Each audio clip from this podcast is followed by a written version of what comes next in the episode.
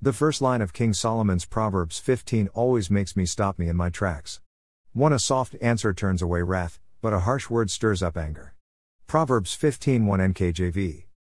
The reason this verse gives me pause is because I have read it so many times, yet so often have such a difficult time remembering to use it. It is a simple concept with so much truth, yet can be very hard to remember in times of upset. We spend much of our day interacting with others. From time to time, each of us is subject to our own internal pressures, stresses, fatigues, and frustrations. These can result in a burst of negative emotion directed towards others, giving a sharp edge to social interactions. These feelings may express themselves in some form of disrespect towards another, such as a disapproving scowl, a criticism, the blast of a car horn, or some other form of rude behavior. How should we respond when others treat us this way? Solomon tells us to use as soft or gentle of a response as we can muster. If we do this, the offense or its repercussions will often go away.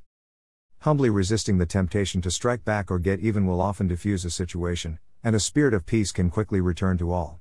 An angry response will often escalate the problem, causing much greater internal turmoil that can linger for a day, a month, or longer.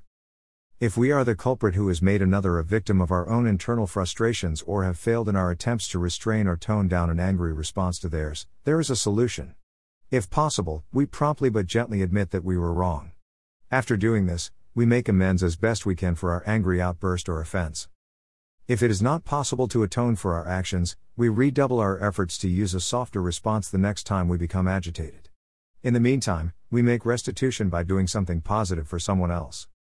Reflection Where do I need to implement Solomon's wise principle of a gentle answer in my life?